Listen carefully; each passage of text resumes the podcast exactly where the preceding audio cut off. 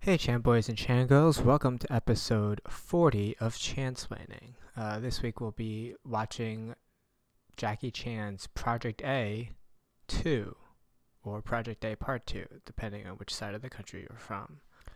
Um, we are actually, I think we mentioned in this episode, but we're running out of Jackie Chan movies to watch. Um, I think at some point we'll take a pivot to do broader Hong Kong cinema um, we might end up closing out Jackie Chan's movies with another three-parter uh, a la Rush Hour, but um, I don't remember what series that is yet. Anyways, we'll bring it up eventually. You'll hear it. Um, thanks for listening. Please remember to uh, like, rate, subscribe, etc. Follow, troll us on Twitter. Um, yep. Enjoy the episode. Thanks. Bye.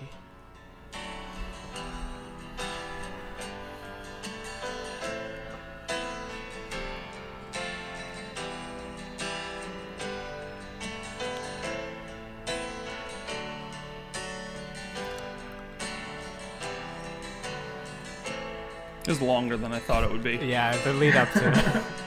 But shush, shush, shush, shush, shush.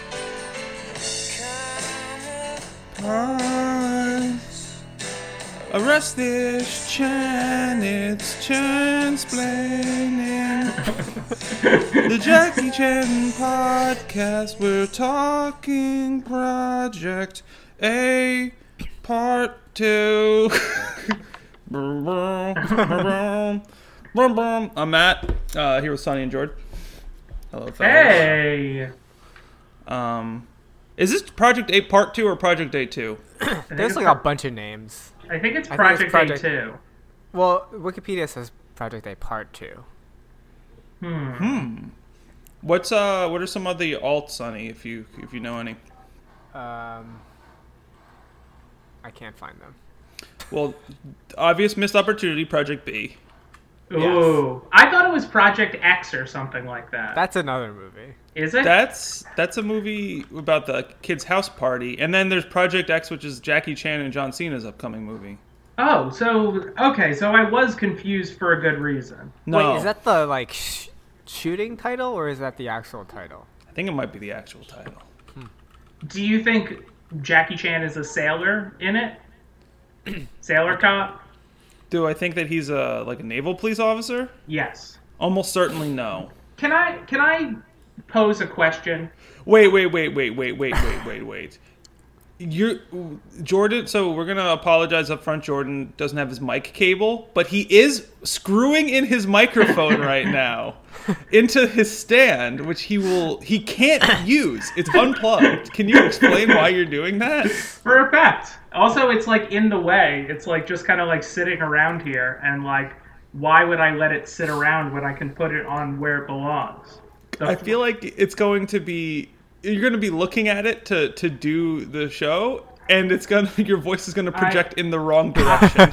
it's kind of in the right direction. I'm just putting it out there. I learned one thing from Rugrats and one thing only, and it's the triangles go with the triangles. Things go where they belong. That's Okay, all that's that I know. I don't remember that. It's uh, when ja- uh, when uh, Chucky Chu- and Tommy, Tommy. have a sleepover, and they Yeah. they like they were friends, and they dealt with each other in a friend way forever. But they uh, they never had to deal with each other overnight, where like their their ways of interacting Oh yeah. with the Okay. world Okay. collided. And the triangles go with the triangles. Boom. Chucky Finster 101. That's fair, I guess. I Um, it sounds kind of in 2018 it sounds like a little bit of you know sounds like some alt-right kind of stuff yeah Uh, the triangles go with the triangles. Yeah. Okay. I I guess if the right, uh, I don't care. Let's continue with this. uh, this movie, Project A Two Stars, was written and was directed. What? we got oh my god i can't believe i'm the only one who's got my Are you excited to tell the people that George Bush Senior died? no i got so you guys have you guys got fantasy football on the brain you're you're concerned about Cooper Kupp and you're concerned about aaron rodgers Right You- now, I'm trying to do the show, but what are you trying? to uh, do? you want to you don't know about you don't know jack about jack I like. I know the game. You don't know, Jack. You know what happened this weekend? I mean, this week. No. What's he doing? You want to know who got married? You? No, not me. Uh, a little miss person named Jackie Chan's daughter got married this week. Oh yeah, Oh. she did. It, they, the the wedding pictures came out. Yeah, her in Canada. And they'll. I'm just putting it out there. Do you think she stole that from I Now Pronounce You, Chuck and Larry? That she's still Yes. getting married. Yes, gay Jackie gay Chan's marriage daughter. in Char- in Canada? I'm just putting it out Chan's there. That's daughter stole that. So that's she a- got married to her girlfriend, Yeah, Wife? wife now. wife, former Um, girlfriend, ex-girlfriend. yes. Yeah, there's been there actually has been Jackie Chan news this week. Um, I guess because his book actually came out, or no, like they they've done. There's a press, a little bit of the press embargo was lifted, so that Okay. they they sent um, excerpts to certain people, which is why I cannot talk about it like in super detail. Um, even though I have read like four fifths of it, yeah. but they So, so yeah, I, I guess it, that's like a small humble brag on here. Matt is one of these select few people who got excerpts and stuff to to read. I think I'm the only person who asked for it. Like other people, I know how this works. Where people, because I I worked in publishing for a while, and like you will contact people being like, "Hey, do you want a, a galley or an ebook copy or something of this book? I noticed that you reviewed this, or you're an influencer. Do you want this?" And people go, "Yeah, sure, whatever. Give me the free thing, and I'll review it." Me, I got on my hands and knees, and I said, "I uh, can I please have Jackie Chan's book? I'll suck your dick. I'll suck your dick for it." and then I was- and then I got it, and now I'm really nervous about how to like go about uh, releasing it, talking about it, because I feel like I owe it a good review, even though I'm not like it's not the best written book ever. Yeah. Um, it does have interesting things, and I think we can deep dive it when it comes out for sure. Yeah. But I Well, do not want to be sued by McGraw Hill or whoever actually That's gave it to fair. me. One of the headlines that came out of the excerpts, I guess, was Jackie Chan admits he had sex with prostitutes, was a real bastard to wife and kids. Oh, he my was God. bad to them. Yeah, that's I, I told you about that stuff when I Yeah. was doing it. Yeah, he's um naughty naughty. Not a good, not a good dude. Yeah, he he got pissed off at his son Jaycee Chan once and threw him across the room and he like hit he didn't get hurt or anything. He would cheat on his wife a lot.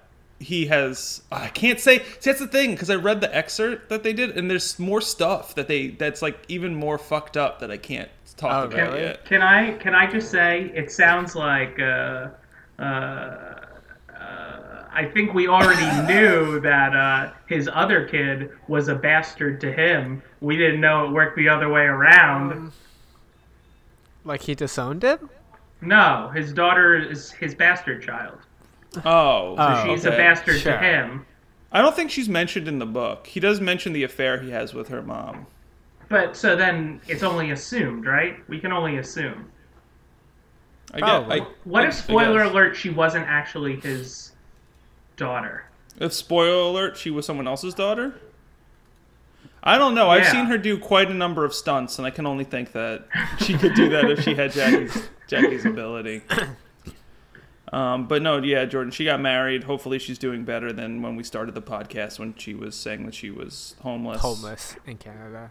Yeah. in Canada, which is she's the only person in Canada that's homeless. No, I when I went to Montreal, there were quite a quite a bit of homeless people. Those were just cool people. yeah, those are just hipsters, Jordan. Those are just hipsters. Canadian Jordan. hipsters. I went to Montreal too. I I probably did see a few homeless people, but I assumed that they were making forty thousand Canadian dollars a year, and they just were choosing to down to, to Yeah. downsize. Um. So Jackie, Eat, Pray, Love. dir- Jackie directed, wrote, and stars in this, so he's pulling triple duty. Mm-hmm. Um. So we could add that to the Jackie canon. Do we have like any? We all had a kind of a difficult time watching this, didn't we? There's something about this movie that is not very engrossing to me. Uh, Yes. it feels like they tried to make it as complicated as humanly possible. Some some of the complication for laughs, like there's just a lot of sides and a lot of like characters and a lot of interested parties from different sides of things. Too bad there's not interesting parties. That that is true. Um, There's one interesting party. It's kind of Oh yeah, that, actually the, the party scene is interesting. yeah. My bad. Um, I, I, it seems like Jackie's only, um, like his understanding of how to do sequels is to make things uh, a lot more complicated in terms of story. At least he's like, yeah, because Project A was a pretty straightforward um, narrative, I think, right? Yeah, I think this is a time period where Jackie doesn't really do sequels well. Like I can't really ima- I can't really remember any movies in this period in his career that wasn't just like a cash grab. The Like mid eighties. this is this is Well- this is like before like I can only reference um, Police Story 2, which we yeah, haven't this was a seen. year before Police Story 2. Yeah. Yeah, so like it's in that same era where like Jackie is making movies that are successful and he's like, "Oh, I know how to make more money. Just make a sequel. I'm the same character. I'm Asian Hawk again. I'm this character again. Dragon Ma. I'm Dragon Ma again and like I'm just doing more stuff." But like this is pre Drunken Master 2. This is pre uh Super Cop. Like these movies that like really like understand what people like about the first one and like increasing and making those things cooler and not just trying to be a cash grab, which I Yeah. feel like this era of movies are for Jackie. Yeah. Um, Maybe. Did we cover Police Story 2? We did not watch it. Okay, Uh, that was the one we that have was we skipped. That's But weird. but we have we Yeah. have heard that it is not as good as the first one or the third one. Or Well, the third Cop. one is the best of what we've Yeah. seen so far, and the fourth Um, one is the worst one. The first one is good though. The first one first was Yeah, certainly. absolutely. We haven't watched the fourth one either though. Didn't we watch? No. What we- was the? We watched one- New Police Story. New don't know Police Story is the fifth one. The First fourth Strike? one is yeah, it's First Strike. Oh, people like First Strike. We should. Oh, they do? that. Okay. Yeah. Oh, okay. Um, so the second Police Story actually has a similar, I guess, outline to Project A Part Two, where like the villains from the first one come back, uh, and interrupt him solving a new crime or whatever. So that's like kind of his, his uh, mo during this period. I So- feel like it'll. Is it? Did he direct it, or did was it directed by uh, somebody Uh, else? Jackie Chan directed Police Story 2, but it was I have- uh, it was also written by him. Yeah. I have a hot take about Jackie Chan's directorial style. Now that Yeah. we've seen a lot of them, I Mm-hmm. don't think Jackie is a very good behind the camera director, but I or like absolutely not a good director in terms of uh, getting performances out of people. Right. But he's an amazing stunt coordinator. Yeah. I think. Like I think he knows how like where to put the camera for stunts and Mm-hmm. nothing else. Yeah, because this this move, looking at the difference between this and then Police and and Super Cop, which is, I mean, this movie has very impressive stunts. yeah. Um, you could just tell that they don't. He doesn't really know how to frame something to give it a sense of to make it really look grand. I Mm-hmm. think, and he definitely doesn't know how to stage conversations and other things. He Right. needs a, a better, a more uh, subtle hand than he has. yeah, because a lot of the times you can tell there's obviously a set that was built for this. I, I will say comparing it though, like the first scene of this movie, before this movie even starts, it starts with like the thing I don't think I've ever seen in any sequel um, to a movie where it just shows you clips from the first movie. Fast and the Furious, Oh, de- oh, I've I j- I've Mission never. se- Impossible. oh, okay, maybe I'm wrong. I uh, I Mission don't. Mission Impossible does for the for the movie though. What? Wait, what do you mean? So the thing Mission Impossible does is when it does the title sequence after like the cold open uh, stunt or whatever, it shows you what's gonna happen in the movie. Oh, future in the movie. I thought Yeah. Mission Impossible showed the previous mo- scenes from the previous movies. Mm, I don't remember that happening in Mission Impossible. I I might could be watched- be wrong. mistaken. I'm I probably watched mistaken. Fallout recently. I I'm yeah, I didn't that's what see happens. Fallout. I Fallout's great. I heard and I missed it because Movie Pass was really giving me the rum Oh yeah, that was that period of time. yeah. too. It was a Um, bad. It was a bad time for me, and I'm still paying them, and I really need to stop. so yeah, in in um, Project A Part Two, they showed scenes from the first, like I guess the, from the ending of the first one to sort of be like, It's, no, it's throughout. It's you see the Yeah, fight the scene, that Oh, really? awesome scene Oh, in yeah. front of the the staircase where they're wearing like the orange suits. He fights the people in the mansion. Like Mhm. that scene Yeah. is is spectacular, and like I was I was reminded of that. I was reminded. I, oh yeah, the bike chase. yeah, I was reminded of the, Clock the tower jump. the oh yeah, they showed that. They showed the cool what's his name? I can't remember his name, but the Pirate King Lord. We liked him. Yeah. He was he was great. I I honestly I I have a I don't know if it's hot take, but I have a, a super big opinion about this movie. I think it is, and I kind of apply it to Rush Hour as well. I think if you are going to make a movie as a first movie and you're going to make your villain like really really awesome and a character that everybody like really loves and is a really likable villain mm-hmm. I don't think you should kill that villain in the first movie. Like, if Jun Tao, it like okay, Jun Tao gets away, Jun or I mean Jun Tao gets killed, but Yeah. um, what's his name? What's um, uh, what's the blonde guy's name that we like? Mister in Rush Hour.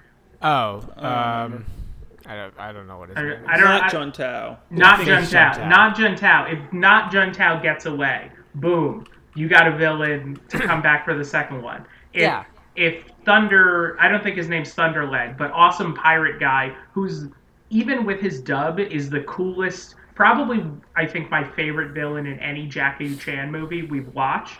Um, if he somehow gets away and we don't just have his like underlings in the next movie, like it would be awesome to be like this recurring character. It would be Well, I like the Darth Vader of of this. It'd be this like larger Yeah. villain. I think that like it makes sense for fake Tao because he ultimately wasn't the main villain. Yes. I think if they had sold a better like second in command in the first Project A, and that person came back, it would have been better. But like the pirates that come back in this are largely I think they're faceless. I think they're just I think they're literally five new actors. Yeah, just that's what I felt like too. Yeah, I I thought that I wasn't interested in them, and I was only interested in that guy, and I was like, he's so Right. cool. Why is he gone? And what Sammo doesn't come back. Yeah, Well, uh, he and he and Yuen Biao wanted to do the movie, but they were uh, on location shooting a different movie together. yeah. That sucks. So, because Um, Sammo's such a funny part of Project he's a A, the first one. Yeah, I have a I have a hot take uh, to go along with yours, Jordan. Yeah. Don't make sequels.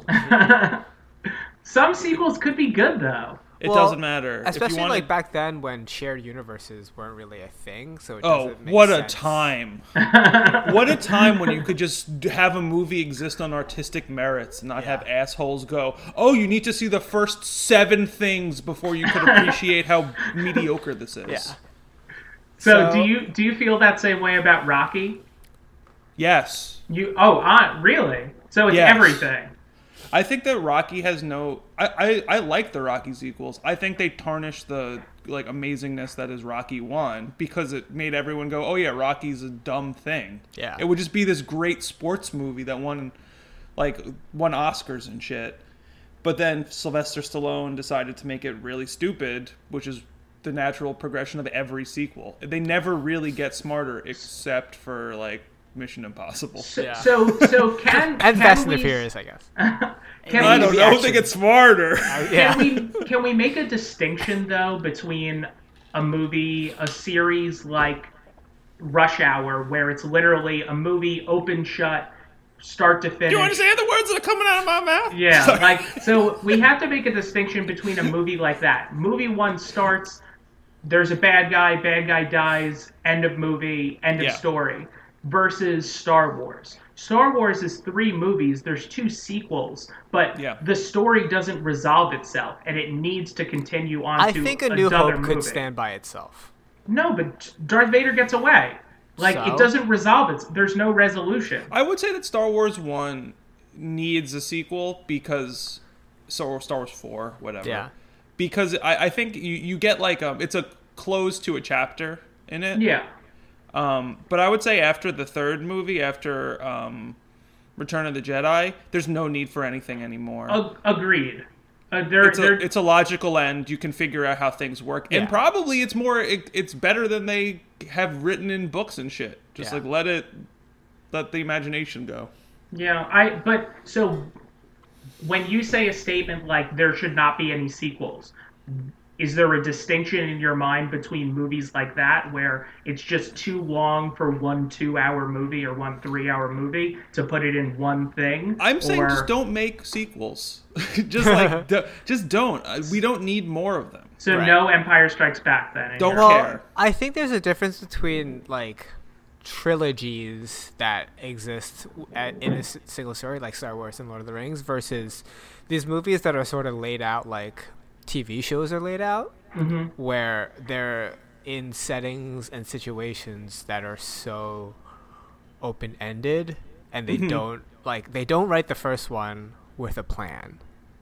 And after the first one is successful, then they're like, "Oh, we should make a second one." Sonny, I'm going to piggyback on that and say I'm going to give. I agree with you completely. I'm going to revise my statement, and Jordan, I think it's closer to what you were talking about as well. Mhm. I think that movies should, if you're going to have a movie that's like a that there is a trilogy or there is a second one, every it needs to be like Lord of the Rings, where there is a clear defined goal at the end of it, and that's what needs to. And you have to spend three movies achieving it. You can't have like Iron Man one, and then the second one we get Mickey Rourke for some reason. I don't want any of that shit.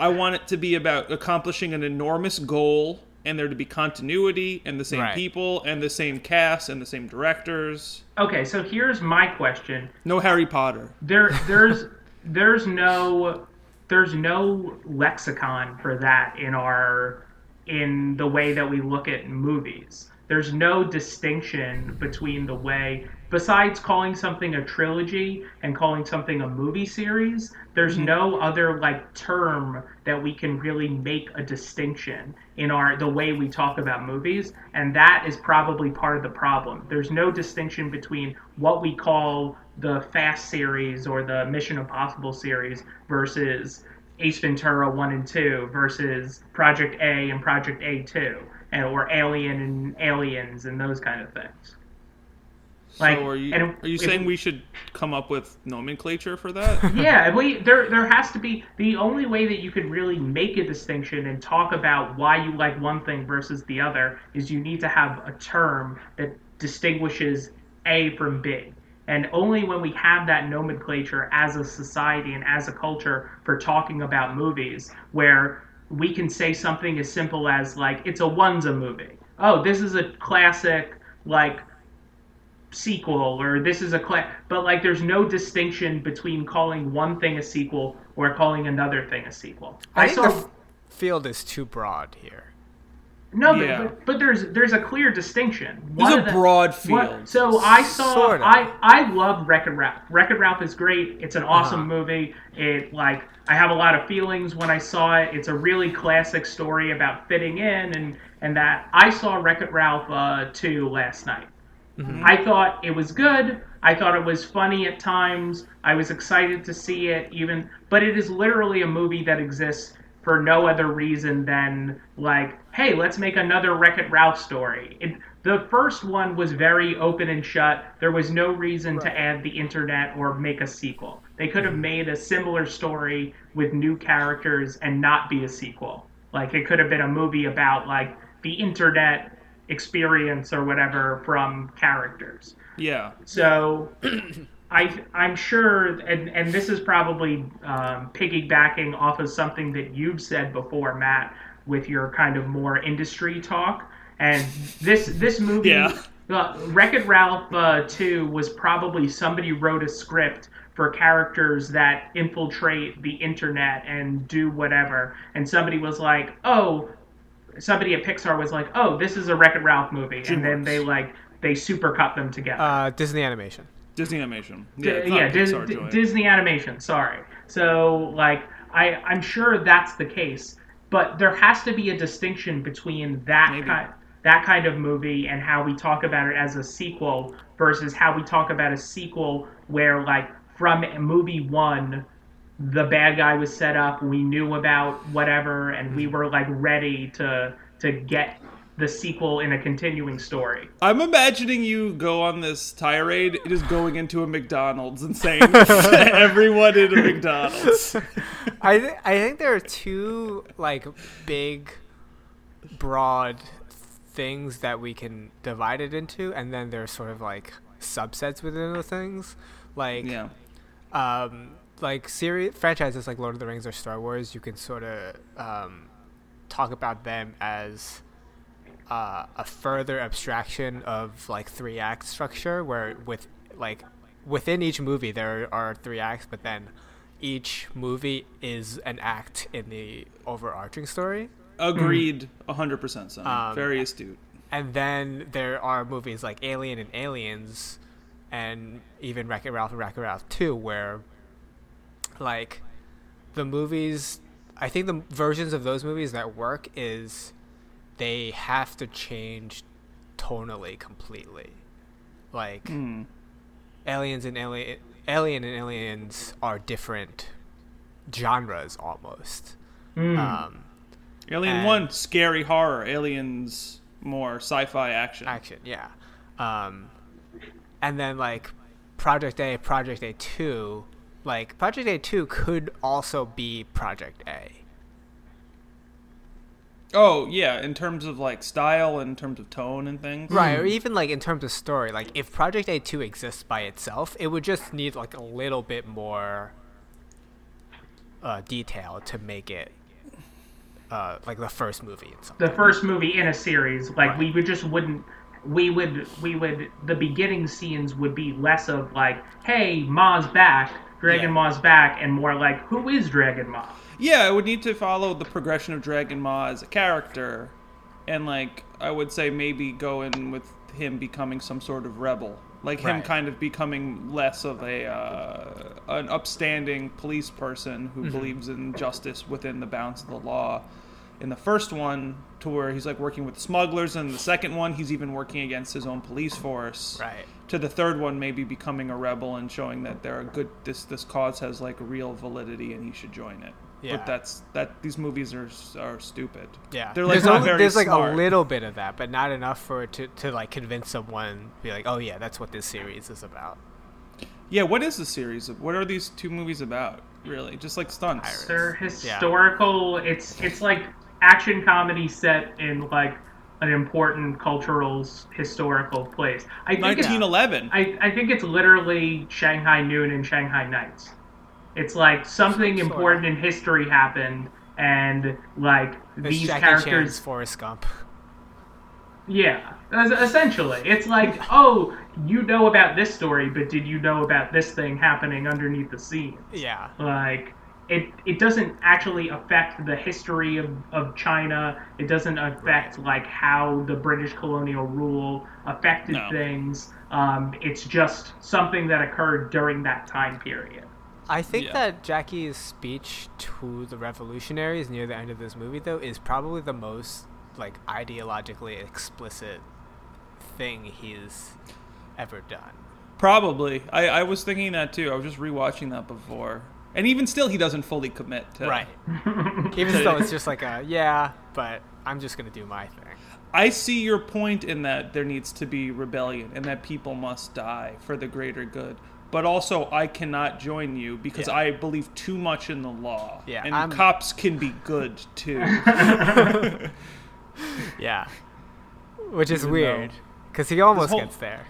this whole movie goes to show like this movie in certain ways shows how bad the it really goes out of its way to be like yo a lot of these police are really bad Yeah. they're really corrupt and they're lazy and they're scared they're scared people Right. except for jackie chan and his his ocean crew But but it's still at the end of the day, you're supposed to come away with like, but don't bug, don't judge a book by its cover. Even though like a huge amount of everyone is in on corruption and like taking bribes and stuff like Yeah. that, you're still supposed to come away with like Jackie Chan and his crew are like the exception, not the rule. Yeah. But you're still supposed to like all of them, like all police, and trust all police, Yeah. and just in So case that's- they're the Jackie crew. Yeah. Uh, if I was better at this podcast, I'd probably have done more research into what those revolutionaries actually believed. Oh, Sonny. That's true. I, I, I, I, I don't really understand what they want I think it, all. I think I if guess this was- revolution. I Right. think Like if they this was a more interesting movie, though, I think it would inspire that. I think if the Sure. plot wasn't so convoluted and like we had a better idea of what their revolutionary, like I watched The Foreigner and I was very interested in learning more about the Troubles. Like, Did you? I, I actually no, I actually spoke to one of my coworkers is from England and he's older. He's like in his probably in his late forties, early mid fifties, somewhere around there. Um, and I asked him about like Hugh Grant? his what? Is it Hugh Grant? Yeah, it's, it's Hugh Grant. Um, so I actually asked him about it because I was interested in like I asked him if he had seen The Foreigner. I asked him like he said he hadn't, but like I told him about it and like I had a conversation about it with him because I was interested in learning more about this historical event from watching this movie, mm-hmm. like this innocuous like just like this action movie, like this movie did not make me interested at all in learning about the rebellion of this like Yeah. a- at all like there, there was no part of There's, me it's there, there's no real politics in this. It's, Right. It's just there are opposing forces. Um, I guess maybe if you were someone in China watching at the time, you kind of just knew it necessary. Like you just knew because it was such a crucial part of your history. Yeah. And we're looking at it as outsiders, and we, we know almost nothing about it. right. Um, and it's like except that, yeah. it's it's not even that it doesn't I don't think that it's that he doesn't try to put politics in it. It's just that like the the the devotion you get to those politics is done through making those characters interesting, and he never really goes there. The- I think Jackie just tries to establish through politics that, like, without saying anything inherently political about economic systems or about uh, governance, it's that there are corrupt people at the top Yeah. and that there are re- like people at the bottom that are trying to do better, which I think, which I think everyone kind of believes, regardless Everywhere. of political Yeah. affiliation. You everyone has that idea, no matter what you truly believe in, and so you can put yourself in any sort of scenario for that reason. but that makes it like uninteresting like I, Oh, yeah! I, I, I think of I think of movies that like talk about rebellion, like famous rebellions, like even something like a play like Les Mis, like it Boo. It like talks about like the actual revolution. It's not just like revolution good, Right. re- like police and establishment bad. They like talk about like the people and why they want the changes, and they give you some of that backstory. Sure. This is just like revolution is good because it's overthrowing people who were bad, and it's Right. just like there's nothing, there's no substance. But even in Les Mis, like they don't have to talk about why revolution is important because they show so much of how shitty people's lives are. Yeah, and they show like Yeah. kids getting shot. Right. No kids get shot in this No, movie. no Are we kids- talking about the movie, or are we talking about like the book or the play? The play. I don't really. Oh, I think Sonny's talking about the movie. I right? mean, I don't know anything about. I've only seen the movie. the movie is the the movie and the play are the same thing. The movie is just a, a scale. I've seen both, so I can talk about it from both angles. I'm going to assume you haven't read the book. I have not read the book. I Victor the Hugo. book. Yeah, VH. Okay. VH1. I have not. I have not read the book. Victor Hugo the first. Victor Hugo VH1. He had a best week ever. when that book came out. yeah, when he made all that money. He probably did. I I bet think he probably- wasn't well received at the time. Yeah. yeah, he probably no. He did not make money. Probably. Jordan, uh, let's do the synopsis Okay. really quick, and then I want to find a way to make this movie better. Okay. Because I I, I had an idea actually to make it really fun. So, and before we do that, I do have one scene that I actually enjoyed and I thought was a pretty good comedy. So I'll talk about that first, and then we can make it better. How does that sound? That's cool with me, but just just uh, give the people at home who oh yeah, you can watch this on Dailymotion in um actually in its native language, which is cool. I did that Or, or you need to you need to create an account. for Dailymotion. Yeah, it kept on every time I put it on my TV. It was like you need to sign in to do that, and would just stop the movie. So I didn't like, do that. Oh yeah. Oh, it it kept on doing that for me. So I assumed I had to make an account, and I was like, I'm not not falling for this daily. I'm not making a free account.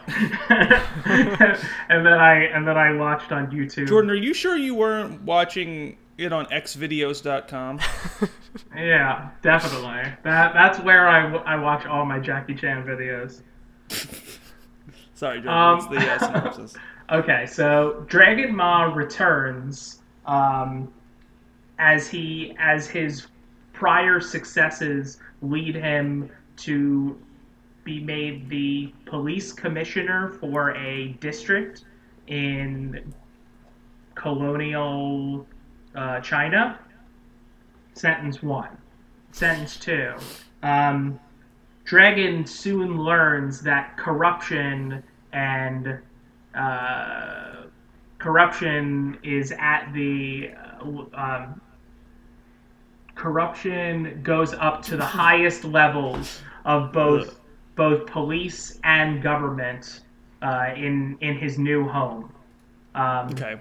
Dragon Dragon works to, uh, or I guess not Dragon. Um, a different interested parties all have run into issues with each other as their paths collide in this action comedy.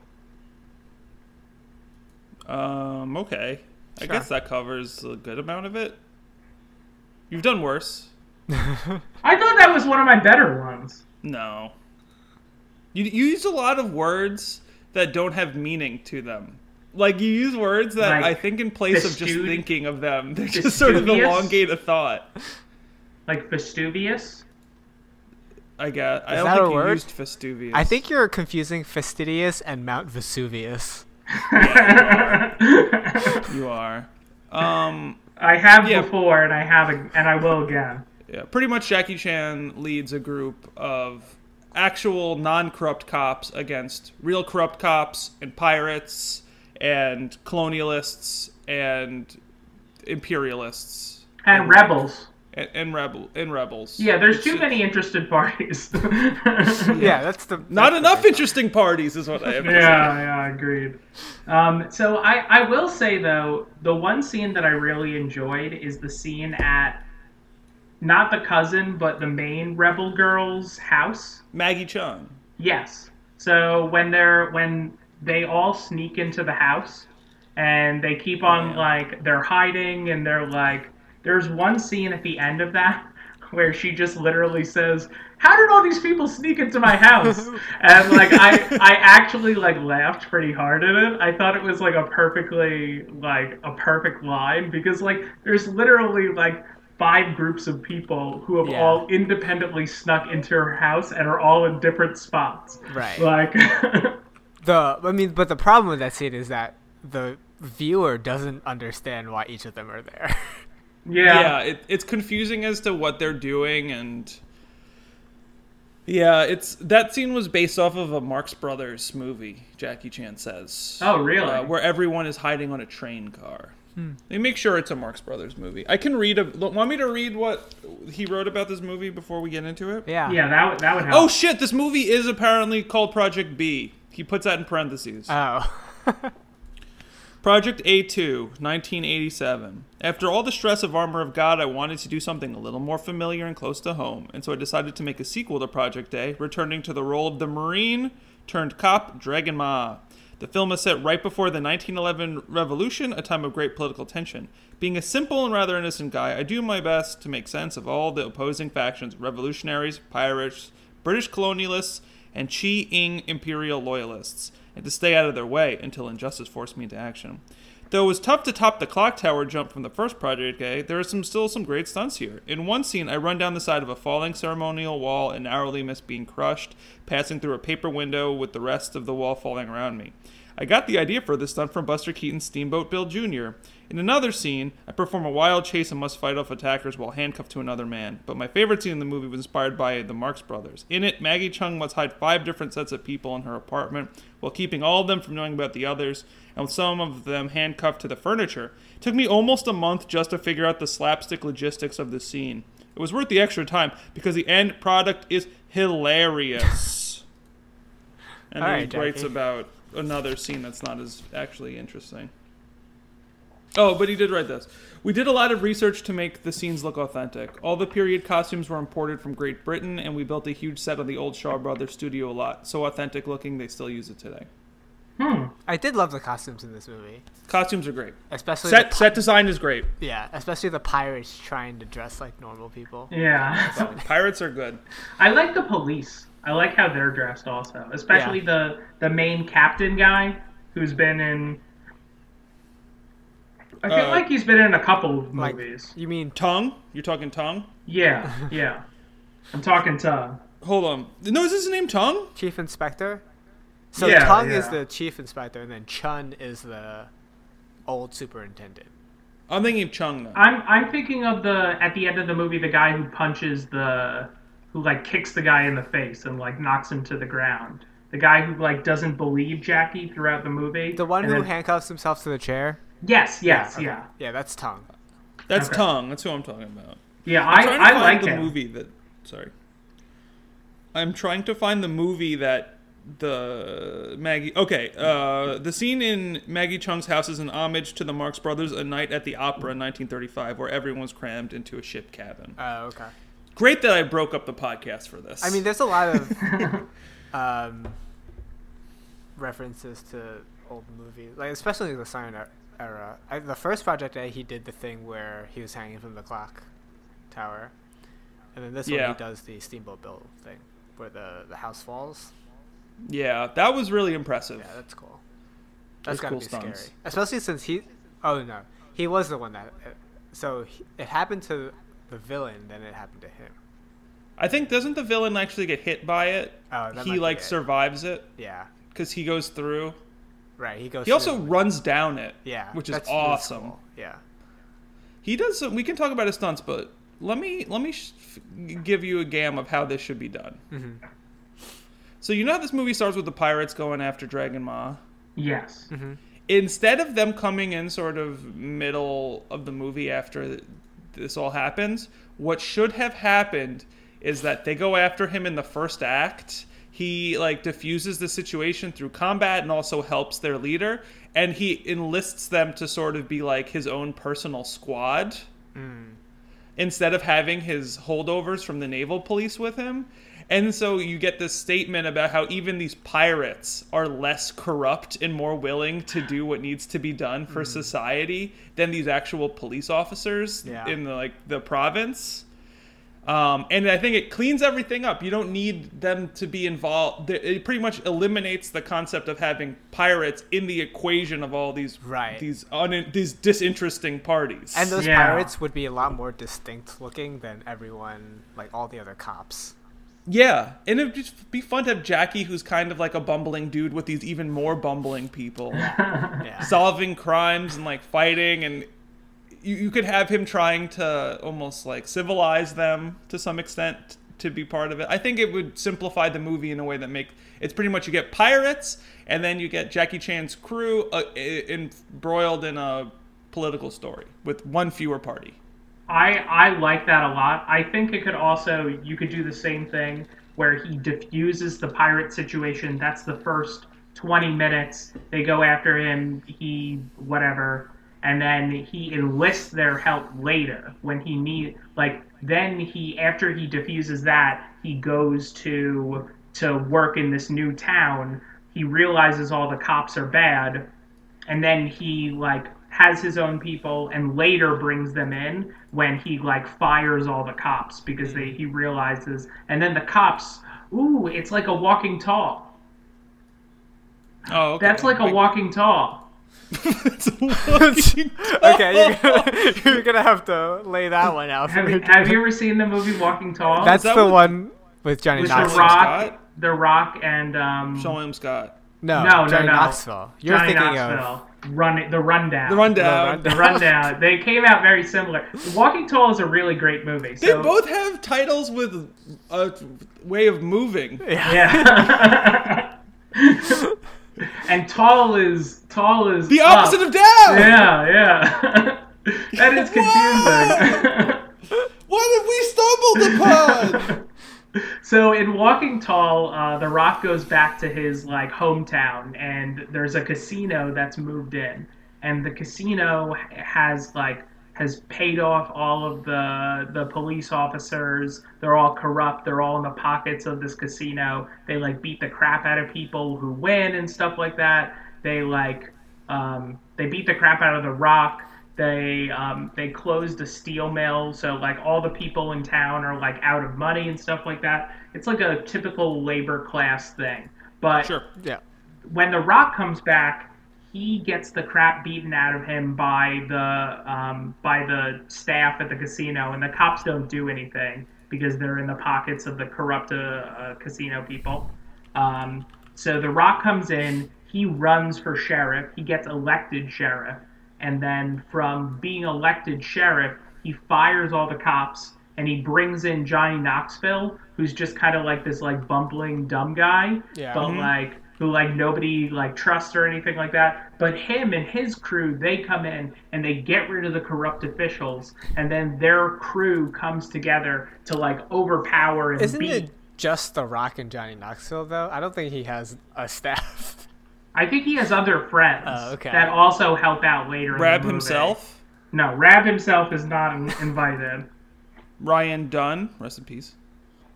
Is Ryan? Wait, Ryan Dunn is the one who's dead. yeah. Who? Oh, uh, Rake Yohn. Is Rake Yohn the big guy with the big hair? Do you mean Raekwon? no, not Rapper? Rake Yohn. He's the one who hates mustard. Oh, I don't remember. Okay. you he's- got to tell me Preston Lacy has to be in this.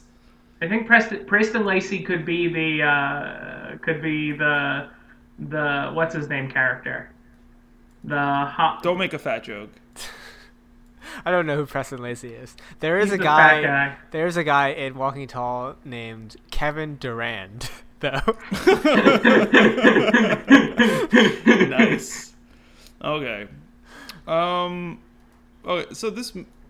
What are just what are your opinions of this movie? We've kind of skirted around it. Obviously, we think it's complicated. Yeah. Needlessly complicated. I think it's good.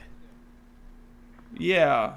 After I- two third two and three quarter watches, I think I might agree. Yeah. I I think it's I think it's needlessly complicated. I think the first part, I think honestly, the last third of it is the best part of it, which is n- almost never the case with the movies that we don't love with Jackie Chan movies. I feel like they always start strong and they end weak. I think this movie's weakest part is its beginning, and it gets much much better at the end. Like I really like that stunt at the end when the building falls around him. Yeah. I think that's really awesome. Super cool. Um, when the when the pirates get involved and they actually help him, like when he saves their master and they're like, you know what, like, or they're they're From Hot Cap- Colditis. Is that what yeah, you guys have? there? I, yeah, I have that too. No, it's just that I'm hot and cold at the same time Oh. in the in the actual. Uh, they, Translation. they called it something like that uh, in the YouTube. But I think the last third of it is real strong. Yeah. Um, and I, I think that that makes me like the movie a lot more than all those movies where we're like, oh yeah, Shinjuku, Shinjuku, it started so great, and then like the last third of it is just like unwatchable, like Yeah. nonsense. I think there's, I- yeah, there's enough cool stuff in this movie for me to say it's good. This has this has Jackie doing what Jackie does well as a performer in this. Yeah. Um, he's he's definitely in the pocket, in, like so to speak, in this. Like he's working to his strengths. Right. Um, so, I guess the movie really. So we mentioned that Jackie gets assigned to this this this I guess what beat I, I think it's an actual province. a province. who previously Yeah. had a superintendent who was corrupt and like setting up uh, arrests and stuff like that. It, the, it's a district called Saiwan. District. Okay. Um, so he and his like friends show up, uh, ready to c- take control. They meet uh, Yisan and Karina. Uh, Yisan's the Maggie Cheung character, Yeah. and they're selling flowers, but they're actually like agents of the revolution led by uh, Sun Yat Sen. Is that what the people that go up to me in a restaurant trying to sell bootleg DVDs are actually doing? Yeah, they're, They're they're members of the revolution. They're trying to recruit you. when they I- tell me that they have I don't fucking know. Yeah. Wreck I- It Ralph 2 uh, already honestly- on DVD. Honestly, Matt, I I think that going by your your um your mantra of like if that's what makes the movie more interesting, that's what it is. I think that's That should be life? That should just be your life. It's just like anytime somebody tries to sell you a DVD in your mind, it's just like you know what? Like I don't normally do this, but I'm supporting the revolution. I'll do it. I I I I, uh, I give them like nine dollars and I'm like I'm down with Antifa. whatever whatever I I like to think that they're they're the exact they're from that New York Times article. They're the revolution inside the administration. yeah. They're- the deep state conservative. Yeah. That- That's where all those bootleg DVD sales are going, and that's why you get the, the federal, the FBI warnings. That's Yeah. why they're. That's how they're trying to fight it. yeah. Uh, Um, did you? Sorry, Sonny. I didn't mean to cut you off. no, you that. go first. I was just gonna keep going in the plot. I like Maggie Cheung. I think in everything. Yeah, she's good. She has a real good face. She is really. F- it's just you can. What this movie lacks, I think, too, is star power, and I think it's you can tell that the loss of not having Sammo or not that I know Yuen Biao super well. I've only kind of known from a few things. Yeah. Sammo is a huge. Not having him is huge. Yeah. Um, Yoon just Bao was because really good in the first th- one. His though. presence and energy. Yeah, his presence is so good, and like having Maggie in this is is great because she has a real star power. Right. And if not, it's just Jackie and a bunch of sort of Right. smaller people that all are dressed the same. At the very least, Maggie Cheung has like range in acting. Oh, for sure, she's funny. Yeah. She's babe. It's got everything I want. Funny and a babe. That's everything you want. Babe Pig in the City. It's my favorite. funny and babe. Um, yeah, even the setup to this movie is kind of convoluted. So him and his subordinates go to the district that he's assigned to. They meet the two revolutionaries who are selling flowers. Mhm. Uh, I guess for money to support their cause. Are, is it illegal to? Or did they get in trouble with the police because it's like panhandling? Yeah, Or they're no. like soliciting where they No, they. be. I think they they know that they're part of the revolution. They The police accuse do? them. I think they do. They Hmm. like accuse them of like like trying to spread propaganda or something like that. I believe. I'm. I thought that's what I heard the police officers in say. in in keeping with what Jordan said before and making it more interesting, perhaps we should assume that people that do that sort of thing, like go up and accost people to try and sell them things for money, are all agents of the revolution. Yeah. Okay. no matter the country, no matter the time period. Yeah. That anytime anybody wants to sell In you the something- Project A two connected universe, which shares our universe. which shares our universe and our history, um, it could be assumed that that's the case. Uh, yeah, so then the police catch them selling flowers. But then Jackie and his crew are like, no, they're with us. We're pen pals. All six of us. All six of us are pen pals. Uh, and then the girls leave, and then they get robbed. And Yeah, straight away by real robbers. I was confused if these were real robbers or if they were connected to some establishment. they're were real, real rob- robbers associated with the, the crime boss who runs the casino.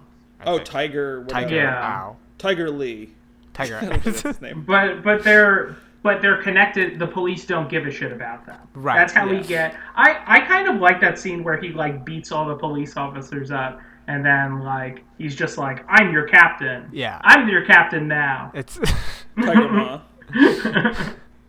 uh, yeah, he brings him. He brings the robbers in at, to the police station, and like, unbeknownst to the cops, they're the he's the new superintendent or whatever. And That's treat smart. Him, they treat him real poorly. I mean, it's entrapment, He's- probably. No, no, I no. can't get no respect. Wait, it's not in trick. Him tricking his new employees. it's probably Like- not the best thing to do. It's Not not the leadership. it's not the best thing to do, but like I think in a time period where probably a lot of police forces were corrupt Yeah. and he's trying to get a feel for the new place that he's working in, maybe it's not I don't think it's wrong morally. I think it's probably not smart. I mean, it's a he thing- Could have been killed. it's a thing that only would happen in a movie. Yeah, but but at least from the movie logic, it's a smart thing Yeah. for him to have done. yeah, it's definitely a good scene. because Uh, he he sets things off he puts these cops in a position where they need to further show how bad they were. Because if he just came in and he was like oh i'm like i'm the new inspector they would have been feeling him out. They wouldn't have bribed him. Right. where he like really got an understanding of like they're all bad. And then like oh this one officer didn't bribe you. And it's like oh he's good. Yeah. like without doing that we would just like he would come in not knowing anything about his new police force yeah. I liked in that fight scene when he's like, I guess in the break room, I I guess you would say, Mm-hmm. and he has the cup of tea or whatever it Mm-hmm. is, and he like goes to punch the guy, and the guy flinches, he just like splashes him with tea in his face. It was funny. Yeah. That was a good. the The action in this is really funny. Yeah. there, there, it's actual comedic beats to it, which is not in a lot of the other action coms.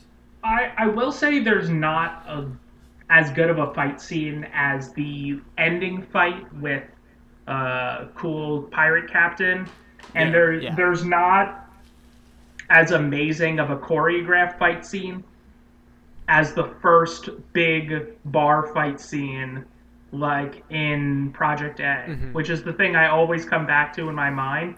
I oh think yeah, yeah. the scene where they're like fight like the all the sailors and all the cops are fighting each other that scene is is perfect and this movie did not have anything that compared to any of that Yeah. which is unfortunate I mean, but- there's a Yeah. there's like a chance to do that when they all go to the gambler's den and try to arrest the uh, the crime bosses or whatever. Where it's just Jackie. Is his name Tiger? Yeah, it's Tiger. i think so Or something. Tiger Al. Ow. Owl. Tiger I'm pretty, Owl. sure, I'm pretty sure that's like a that's like a a winnie the pooh character yeah. Yeah. Um. Uh, so yeah, so it's Jackie and his like four other dudes against this whole uh, room. But I think the the problem with that is that like they all get separated and then the action has to keep cutting in between all of them at once. Whereas I feel like in Project A, um, there wasn't as much of that, so you can kind of keep track of what was going on. There's uh that um dickhead Brett Ratner talks a lot in the Rush Hour commentary about establishing space and how important establishing space is to an action scene. Yeah. And this Yeah. movie doesn't really do that very well. Right. I don't think it has cool spaces in it because they're all very well decorated, mm-hmm.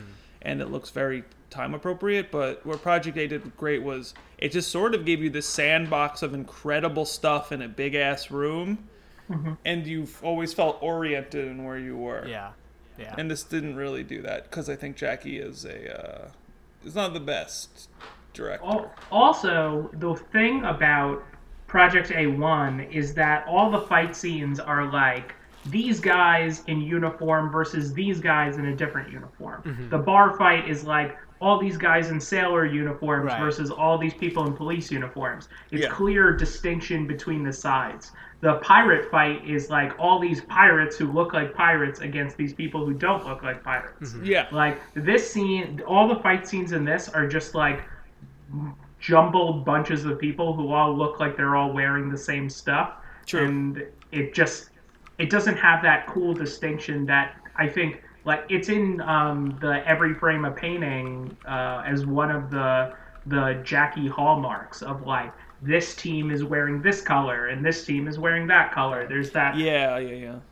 that nice distinction. Jackie doesn't do give us do us any visual favors yeah. in this movie or any favors with like anything.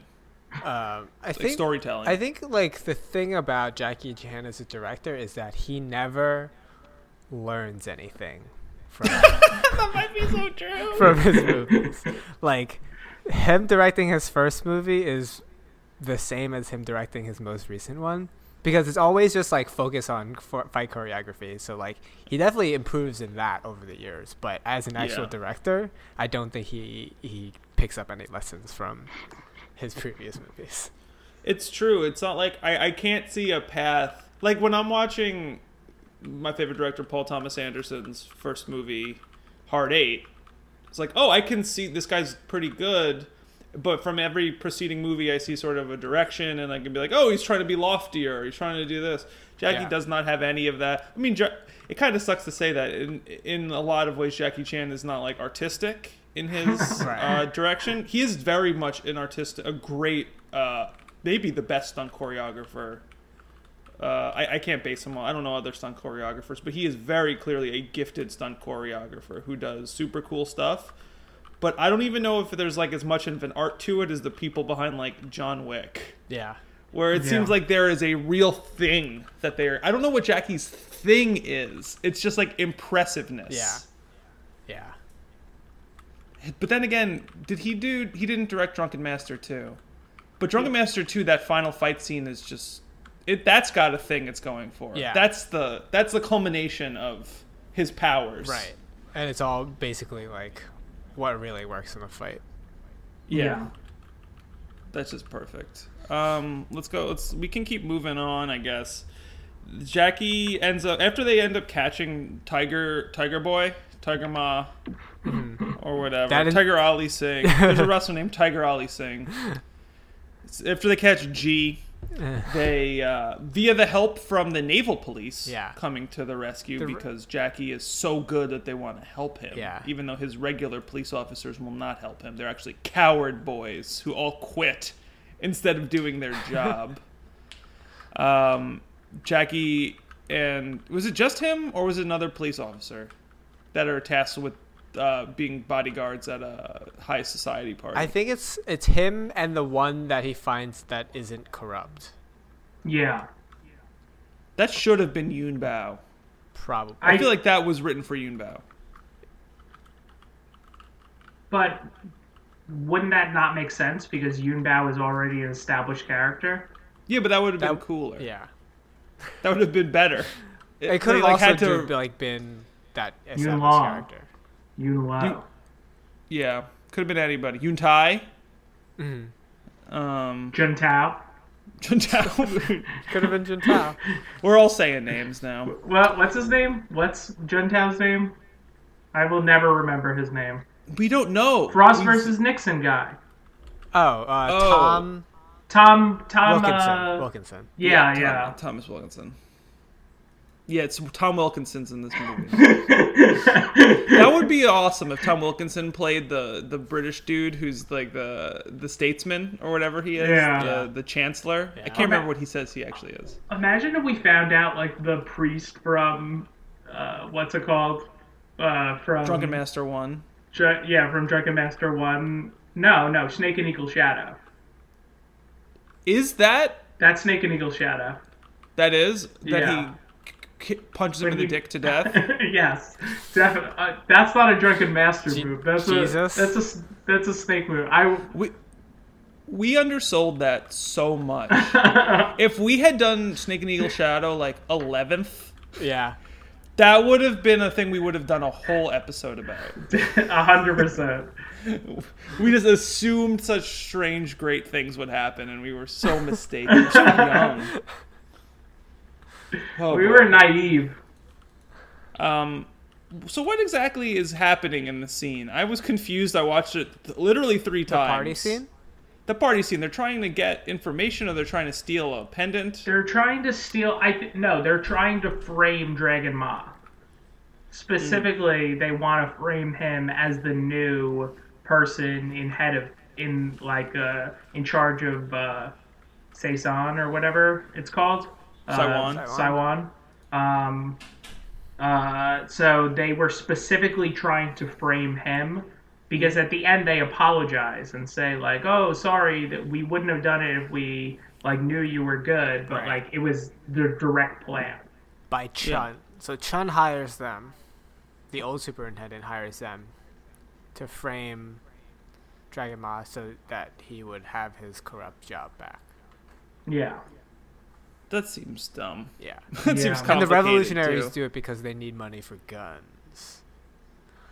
One of the interesting Yeah. parts in this movie is that none of the the uh, gangsters in the beginning have guns, so it makes like problem solving really straightforward and, and Yeah. easy.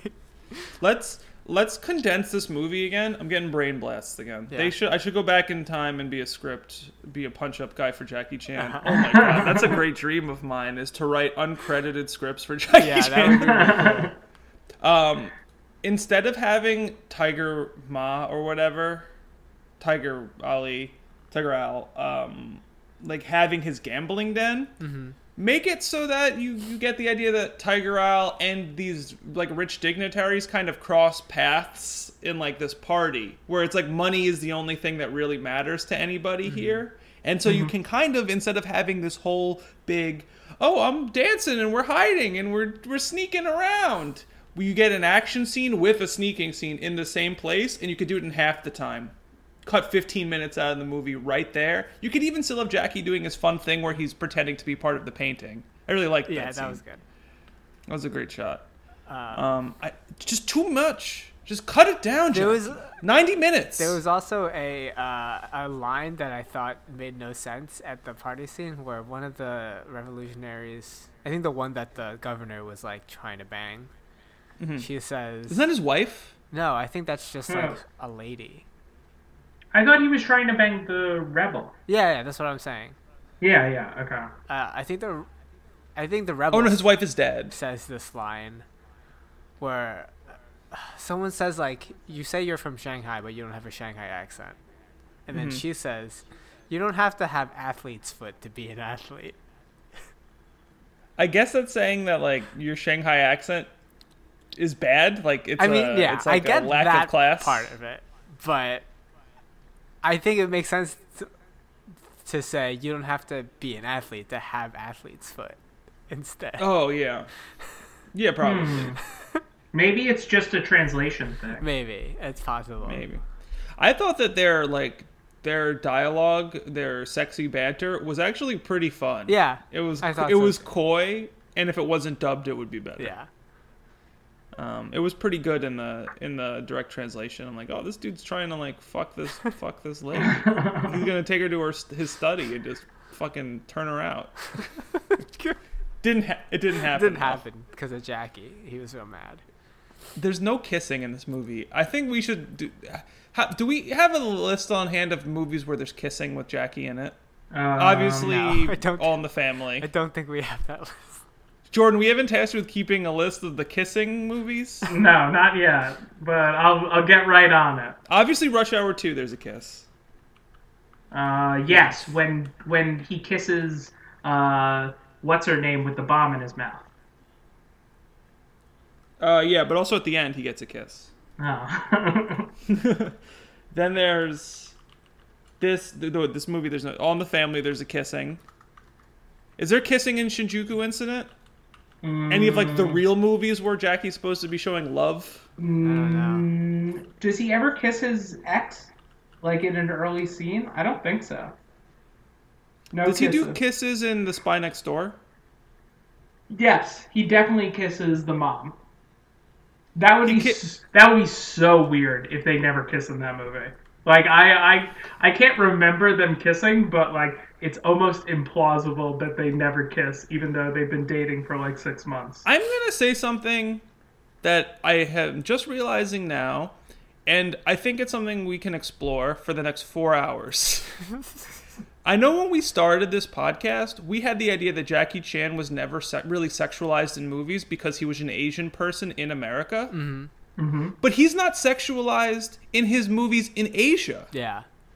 Like it's not necessary. Like I do agree with that's the first part. Like that is definitely a problem that America has with like foreign actors, especially Asian male actors.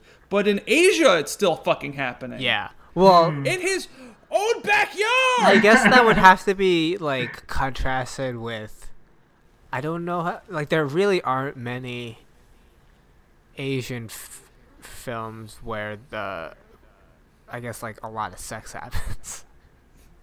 Where the people get down. like I guess in the mood for love is a, that's the first one. That but that's like, my but no one actually has. Do they have sex in that movie? I don't remember. I I don't So- think they ever do. Yeah, I don't think they ever I think it's just super. So- romantic. I don't think we have a name for this segment, but this is the segment Oh, where name it. what? Name it. I don't even know what you're gonna say, but name it. The segment where Matt and Jordan ask Sunny a question about like Oh, uh, Chinese yeah. culture. what did I say? Uh, Probably it was something really bad, and we should never talk about I don't it. remember. Was it like defend your defend your people? yeah, it's not not a good thing that we want. Um, no, but like so, I I came Answer in, for your kind. We'll call it. no, let's never call it that. So I have maybe a similar experience having a uh, having an immigrant father who is from a a more conservative country. Mm-hmm. Uh, So him. my my father grew up in Morocco. And be, and his family was very old fashioned. So when I first was starting to like uh, like date people, like he was always like, oh, like he's very like touchy about like people sleeping in the same room as each other when they're not Yeah, yeah. married and stuff. Like, but certainly it seems like there's a lot of apprehension to talk about like sex and talk about like relationship things like that. And mm-hmm. like my parents are very unaffectionate looking. It's oh it's weird to see them kiss when i've seen mm-hmm. them kiss is Sunny Sunny is a is Chinese see Chinese culture seems a lot Jordan, more preface it with conservative. answer for your kind. yeah, no, my parents are pretty like much the same. Probably So- even so- more so. So you would say that your experience growing up, there was not ever really talk about like like sex or relationships or like so you so would you say that that is from your experience like a Chinese like cultural hallmark like that it's a society and a culture that doesn't really talk about those kind of things even if they are happening and everyone knows they're happening like it's not a culture that really emphasizes discussion of it Uh, yeah, I don't think that it does. Otherwise, I mean, this probably isn't the reason that there's a, over a billion people in China. Uh, maybe there's a correlation. I don't know. but yeah, Um, I, I think it's just largely like stuff like that. That's, uh, I guess, thematically intimate. Uh, isn't really covered in data, and then that might that might be like it, it's like a chicken and egg thing. Is that because the media doesn't portray it as something that's as sensationalized as it is in America, or because of the culture, it doesn't bleed into the media? I don't really know. We'll answer. Yeah. well, what's the answer, Sonny? we need to know. Matt, I will say, please never say that again. This, this, this podcast in particular, we have a lot of like really great conversations about things and like Yeah. bring up some good points. And literally, I don't want the end of the podcast to you be saying to Sunny, answer for your people. That's not what we want. Um, Oh, yeah, I think so. In the mood for love is different because I, I've never seen In the Mood for Love. I mean, like it's So- it's can be considered like an art film, which by American standards, like art films are supposed to be weird and culturally, uh, I guess divergent. explorative. Yeah. Mhm. Yeah, it's not accessible to the to um, mainstream audiences, which like A Disturbia, A- a Colombiana. Wait, what's the one with uh, Kirsten Classic art Dunst? films. uh, What? Melancholia. Melancholia. I meant to Yeah. say. Disturbia and Colombiana. Those, those art films. Um, Sundance. Sundance. Yeah, but if the equivalent of that in China is in the mood for love, then yeah, it would be like the most provocative, uh, avant-garde movie would be about the intimate intimacies of like long-standing relationships and stuff like that. Then I guess that would Mhm. track. Yeah.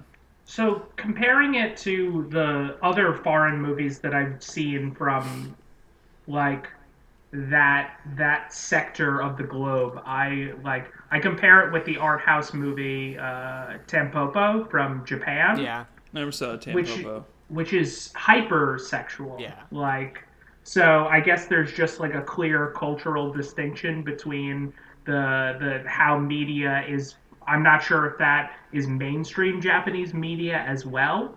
Um, but I I know I guess from like knowing about Japanese culture there's a lot more talk about sex and sexuality and like like fetishes and like stuff If- like that and like so i guess there's a clear distinction between the two cultures in that Right. I mean, I think there's like a lot of baggage that comes along with talking about how Japanese media has progressed with like technology post World War II and mm-hmm. Yeah. how that relates to like something like China where it's it's a lot bigger so it's harder to disseminate mm-hmm. ideas like that. Um, but also like there's no um, like standard medium or something something like anime or manga that that can carry those ideas, especially like That the makes v- sense. weird ones. Al- Also, I think in speaking in Japan and as a person with a Japanese grandmother, I will answer for my people now. To be fair, um, I think that it's like there's a clear Western influence in Japan that isn't in a lot of the rest of of Asia because of that. Post World War II, there were numerous amounts of Americans who stayed in Japan, mm. and like mm-hmm. we had military bases in Japan, and we had Americans moving to Japan, and Japanese people moving to America mm-hmm. in like wide numbers. But, but like before, we had other Asian people coming to America, like later in the 80s and 90s and things like that. Mm. So I think that they're. I mean, look at fucking uh, what's a good weird example? Dragon Ball Z. We got Bulma with titties. Yeah. That's mid 1980s. Jackie, this is mid 1980s, and the the the most attractive person in this movie is Tung. is Inspector Tung. he's got that mustache got good- they He's got talk that mustache about 'cause he's why do you have Yeah. that mustache He's the only person we see shirtless in this movie. Yeah, it's true. It's the only sexualized person there is when he's being weird in that apartment. how weird are those songs how weird is that song that they sing in the apartment Uh, it's strange. I don't know. It is strange. What- It's weirdly it's the same in both the dub and the sub. So I think Oh. those are the real lyrics. Yeah. Okay, so so it was very was it just as weird in the in the um the subtitle one? Yes. I just wanted to make sure it wasn't just like a weird translation thing. No, I don't believe so. Guys, we should all go to Hong Kong. Can we do that? Is Yeah. it possible to like? I would like to go to Hong Kong and we just do a from Hong. Let's go to the Project X. Let's see Project X in Hong Kong. Oh, Is that where it's filming? Well, I think I think it's actually filming somewhere in like the Gobi Desert. Oh yeah, they're right. When when is it coming I out? Don't know. I don't know, but I would go to Hong Kong in 2019. I know Raya would go to Hong Kong in 2019. Yeah, I would I would 100% be down to do this. me too. I'm pretty sure Caroline would be too. Oh my god, we should seriously play this. It'd be fucking awesome. we could bill it as a work expense. I mean, We you could could write it off. You could probably. You could. can I don't think I off. could. I would have Jordan to. can because he pays for the SoundCloud fee. yeah. I do. the hosting fee. Um, let's let's let's get to the end of this because we're we're going long again. Oh yeah. Um, so What happens? Does anything like we're pretty much at the halfway point there, but we've already talked about the final scene, like the big fight scene at the end. Yeah, they do the house thing. Uh, they frame Dragon Ma, and the the pirates attack him and Chun. Chun hires the prison warden to murder. Oh yeah, they try to kill Jackie. Yeah. They try to kill Dragon Ball by throwing him into the into a river in a sack. yeah. Yeah. And then Um, But the rebels see and they save him. right. Yeah, which where we get Jackie's big speech about how the rebellion is is a worthy cause and blood must be shed, but he will not be Yeah. involved in it Not because not he's for him. too upstanding. He loves cops too much. He loves cops. would it it would piss me the fuck off if I saw Jackie Chan in an NYPD hat. Yeah. It would make me so like the kinds of people were wearing at like the height of Oh Black my Lives Matter and like Blue Lives Yeah, Matter. I turned on so many New York Jets players because Yeah. of that shit. Um, it's kind of like so. You know what that part reminded me of? It reminded me of the last act of Blade Runner 2049, Ooh, my favorite. um, where Ryan Gosling. I don't remember if he actually goes with them, with the rebels. Well, I, I think that he doesn't. That's a good point. I don't know if he actually does go with them. He has a mission to do, Yeah. which is to save Harrison Ford. Right. His Um, equivalent of being a cop. His his equivalent of being a cop. But that is more like I don't know. He doesn't. He I think he's just so uninformed into what they're doing. Yeah. There's really and their whole thing that's going on beneath the surface is not widely publicized. They are actually like a fringe group Mm-hmm. that nobody knows about. God, that movie is fucking great. I- that movie I- is so good. Yeah. I tuned out for everything you just said because I don't want it spoiled for me. Oh, You heard the movie Fringe. You heard Fringe, and you said, "I gotta get out of here. It's too scary." are you actually gonna see it, Jordan? yeah, I want to see it. I just want to watch both of Buy a 70-inch TV first. I'll I'll I'll add that to the work expenses or whatever. Yeah. I speaking Um, of work, can I ask you a question, Matt? Did you get that Not Sporcle sweatshirt for free, or did you have to buy it? Uh, someone gave it to me. Oh, that's cool. Okay. Um. Okay. So Jackie ends up getting the pirates to help him because he helps. He get he buys medicine for their leader because he's just a good old boy, and then they like him, and then we get a big culminating scene at the end of Jackie trying to rescue. Well, actually, Jackie almost gets made into soy sauce. We should talk yeah, about that's the an soy sauce insane. That's a weird thing. That's crazy. Especially since they like they imply that they send out people remains to Yeah. the rest of the world. they they like done it before. They're like this is a classic. So should we trust the soy sauce that we're getting? Yeah, it's just Kiko ground, Man? ground up, ground up police officers, Ugh, that's not what soy Um, is. It can't be. and then so I also wrote this down in my notes. Jackie does one of the things I always want drowning characters to do, which is to fake actually drowning and then come out and Oh yeah, when he's in the yeah when he's in the, trough the, or whatever. the trough. Do you guys ever think about what you would do if someone tried to kill you like that? I always wonder, like, if I was being hunted down and someone tried to drown me. If I ever like got pillow snuffed out, I would pretend to die after like 20 seconds, and then I would snap it into action. Yeah. Like It's- you do that's the like calm situation. like hmm and then you'd be dead and then Kick him in the nuts. yeah. That's my purse. I don't know you. and then kick him right in the nuts. Punch him right in the butthole. Um, that's the movie. Yeah. I don't know. That- I at the end of the movie, the like the higher up or whatever the the international captain or whatever he's called. I don't know what he is actually. He comes in and he's like, "Oh, you need to release my men. They were like doing undercover work and like." And he tells that to Tung, and then Tung like just like kicks him like in the chest, down on the floor, and is like, Yeah. "That's not how it's working anymore. You don't have any power. You have no power here." Yeah. Oh. Uh, I guess some other things I thought were cool, and then people should definitely check out if they watch this movie. Jackie, when he does the ladder flip, is really cool. When he's going down that big ladder. Oh yeah.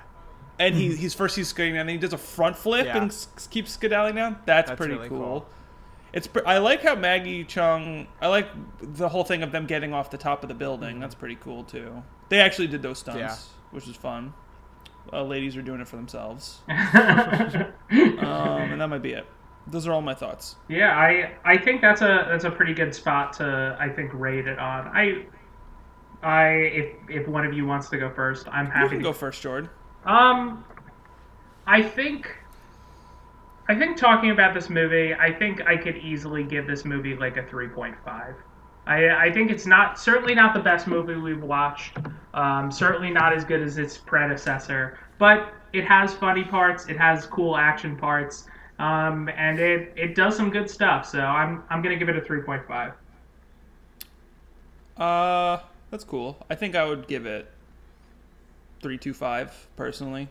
Has like you said, it- it's a good display of what Jackie can do. Good action parts, good comedy parts. Story is incoherent, and Yeah. I think that it's too way too long. I think it's so so long. Yeah. I think that in- it it just makes it. I'll never watch this movie again because of the length. Yeah, I agree. So three two five. Um, I also gave it a 3.5. Uh, I think there's, yeah, like I said, there's not enough really good stuff in this movie that um, I think makes it better than a lot of his other movies from this era. Um, it could cut like a one or two storylines, and it'd probably be even better. Um, but I think overall, like the um, I still like the character Dragon Ball. I feel like a lot of the other ones in this movie could be fleshed out more, but otherwise, I don't. There's there's no Project A three, right? I hope Uh, not. I don't. I don't know. Maybe they spun it Yeah. off. You know, there's a Super Cop spinoff. Yeah, you were saying. I saying want to mention that. I want to check that out. If I win, I want to watch that Okay. actually. So, so I just a, a heads up. This has an equal rating to Crime Story, and which I have never seen. Uh, so Dan Dan uh, helped in that, and it is just below Snake and Eagle Shadow, and just above Police Story and Karate Kid. That might be accurate. I think I would rate Police Story higher now, but I think I would, I would definitely rate Police Story higher. I gave Police Story a 3.5 also. Sonny gave it a 3, and Matt gave it a 3.5. So I think we'd, we'd certainly give it at least a 4 now. probably in hindsight.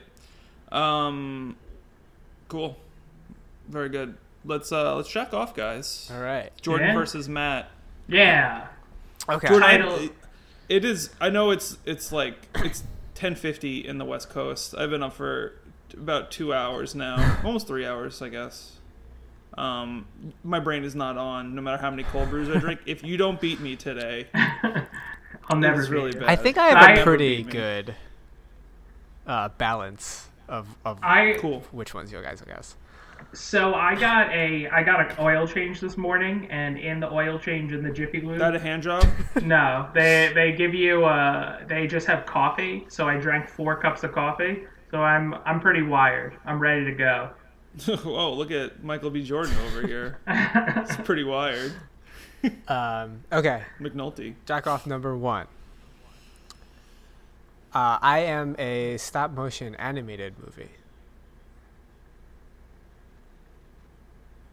The Chanimatrix. No, I don't think that's that. motion. Oh no! I know what it is, and I can't remember what the title is. Okay. Um, I star George Clooney and Meryl Streep. The Fantastic Fan- Mr. Fantastic Mr. Fox. Fox. George got it. I got it out first. That was me. I think I thought I got it out first. Jordan I started definitely it started first. first. Oh, but okay, that's fine. That's fine. That's fine. We both had at the same time, Yeah. but Jordan, you can take it. Two points. Two points. Uh, t- okay, jack off number two. I am frequently worn in the fall and winter seasons. Oh. Fall and winter seasons. Changle. A changle. No. What is that? Like a bangle. A Oh, jacket? A bangle? Is it a Like- No, jacket? it's not a jacket. Damn it! okay. Clue number one. I don't two. know what a bangle is. Clue, So- number, clue number two. I am used in blankets. Channel. yes, you got it. Wait, what was that? Flannel. it's flannel. Oh, channel. all tied okay. up. All tied up. Damn.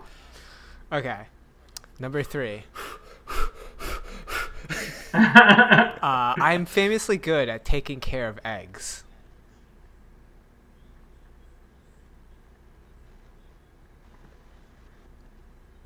Hmm. Clue. I don't know. Clue number two. Jordan, do you have anything? no, I don't have anything. Clue number two. I am also known for being great at taking care of people.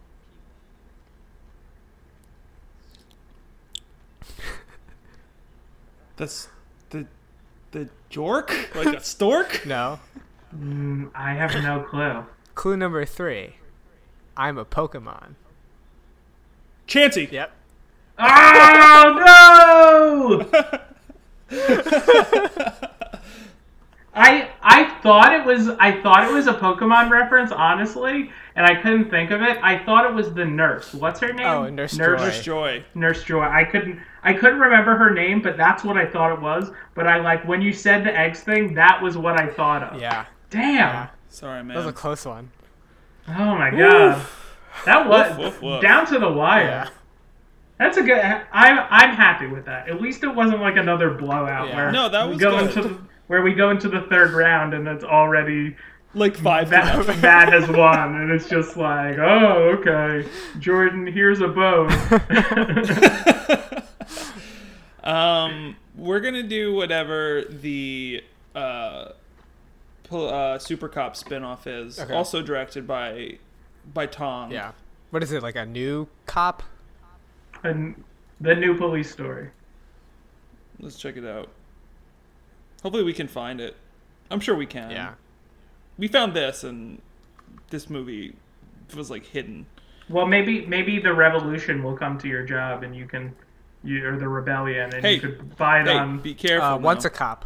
No, once a I'm cop. saying the rebellion will come to your job, and you could buy a bootleg of it.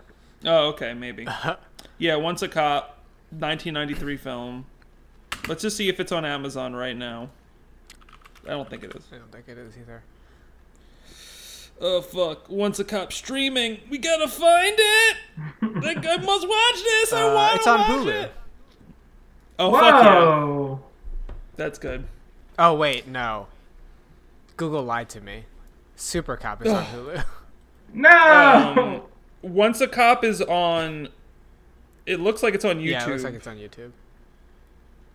Are we? Looks gonna, like it's also gonna- called Super Cop 2. Are we gonna be in a another like period of watching movies on YouTube where they're like in a weird frame or something like that? The Is this whole the movie. first movie we're watching that is strictly not a Jackie Chan movie? I don't think he has anything to do with this. Really? I don't think he's in it at all. I don't think we can watch it then, personally. I mean, it's relevant to Police Story. It is. Okay, fine then. Let's do the big brawl. The big. Brawl. I'm down with that. Okay. Or okay, fine. We were talking about before. We'll do First Strike. Oh, okay. Okay, cool. I'm, We're- I'm down we're- with a good movie. We're very closely running out of Jackie Chan movies that are worth watching, and then we'll watch that. Then we'll watch any movie that loosely is Jackie Chan related. Yeah. Um, okay. Uh, this has been Chansplaining. Uh, like us, find us on uh, Reddit, Facebook. Uh, don't even bother Twitter. Yep. Um, email me at pornhub.com. That's what Natsporkle is. That's what Nutsporkle is. Yeah, it's pornhub. It's kink.com. Uh, and thank you for listening. Uh, I hope you enjoyed this episode of a movie we had a tough time watching. Yeah. Bye. Bye, guys.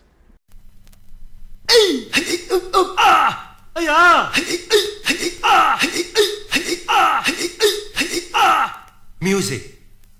Music.